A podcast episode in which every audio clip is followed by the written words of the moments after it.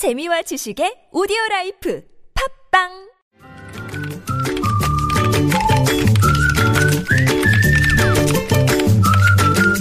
네, 뉴스보다 재밌고 뉴스보다 뜨거운 무작위 댓글 시간입니다. 시사 칼럼니스트 이승원 씨 모셨습니다. 어서 오세요. 네, 안녕하세요. 자, 첫 소식은요? 네, 박영수 특별검사팀이 박근혜 최순실 국정농단 사건과 관련해서요. 이 피고인들의 매머드급 변호인단에 맞서서 공소 유지를 해야 되는 그런 상황입니다. 네. 황교안 총리가 특검 연장을 거부하면서 잔류하게 된 사람은 박영수 특검을 비롯해서 이 파견 검사 8명 등 모두 13명밖에 안 되죠. 그런데 예. 이 사람들이 또 사건별로 나눠서 재판에 들어가야 되기 때문에 그렇죠. 굉장히 좀 힘든 상황입니다. 예. 뭐 1대 100의 싸움이다 이런 말까지 나오는데 예를 들어 삼성의 이재용 부회장은 이미 13명 규모의 변호인단을 구축했습니다. 예. 그리고 국민연금이 삼성 이 합병에 찬성표를 던지는데 개입한 혐의로 불구속 기소 됐던 홍완선 전 기금운용본부장도 일단 변호인 4명을 선임했고요. 예. 김기춘 전 비서실장 11명, 조윤선 전 문체부 장관 8명. 예. 이 정도 되면 거의 인해 전술이 아닌가라는 생각이 듭니다. 네. 그러게요. 자, 댓글은 어떻게 달렸어요?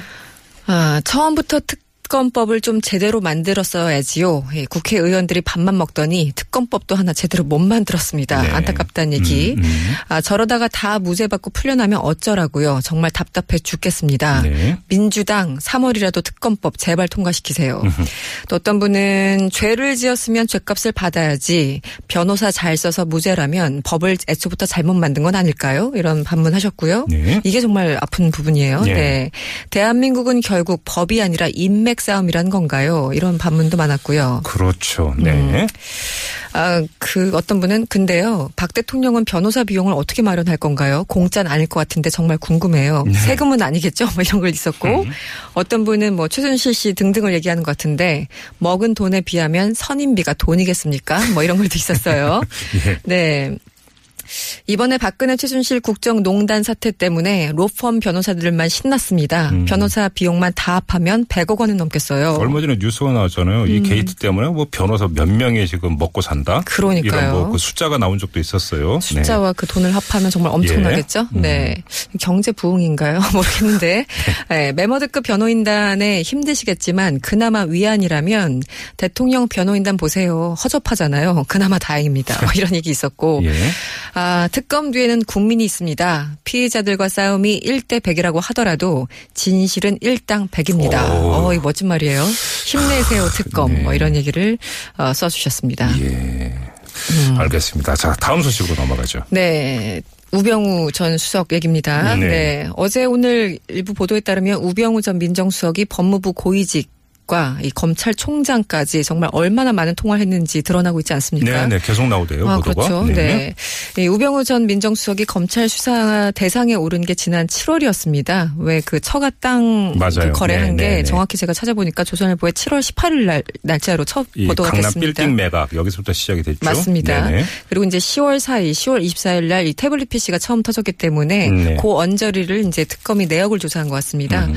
봤더니 김수남 검찰총장과 우병우 수석이 통화한 건 무려 20여 차례. 네. 그리고 법무부의 안태근 검찰국장과 우병우 수석 그리고 그 밑에 있는 민정비서관이 전화한 건 무려 1000차례가 넘습니다. 1000번 이상. 예. 이거를 석 달로만 쪼개보면 하루에 10번 이상 했다는 얘기예요. 네. 이 가족하고도 절대 할 수 없는 일을 이분들이. 부부지간에도 그렇게 통화 안 하죠. 네, 부부지간에 원래 안 하는 거지만 뭐. 왜 그러세요, 도대체. 예, 연애하는 사람들은 뭐 이 정도. 그렇죠. 애인지간에. 네, 애인지간에도 하루에 10통하기는 힘들죠. 네. 힘들죠. 근데 어쨌든 당사자들한테 이제 기자들이 물어봤더니 어떤 내용이었는지 기억이 안 난다.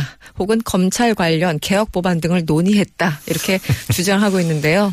이럴 때 빨리 댓글로 가야 돼요. 네. 네, 전 이분들 믿습니다. 네. 3개월 동안 1000번 이상 통화하면 검찰국장은 거의 전화 교환원 수준이었군요. 네. 어떤 분은 당장 검찰총장부터 조사해야 된다. 네. 어떤 분은 과연 이 상황에서 검찰이 우병우 전 수석 수사 가능하겠습니까? 아예 고양이한테 생선을 맡기는 격입니다. 이게 지금 포인트예요. 네. 그렇죠. 네. 그러니까 이 말은 수사 대상자가 그 수사를 진두지휘했다는 거 아니겠습니까? 만약 그랬다면 정말 이게 나랍니까?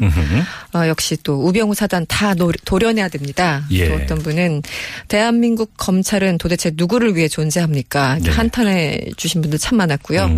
결국은 마지막 특검만이 밝힐 수 있습니다. 이런 댓글이 상당히 많았습니다. 특검 연장이 안 돼가지고 참 큰일 났습니다. 네. 마지막은 한숨이군요. 네, 그렇습니다. 알겠습니다. 자, 여기까지 진행하죠. 이승원 씨였습니다. 네, 고맙습니다. 고맙습니다. 네.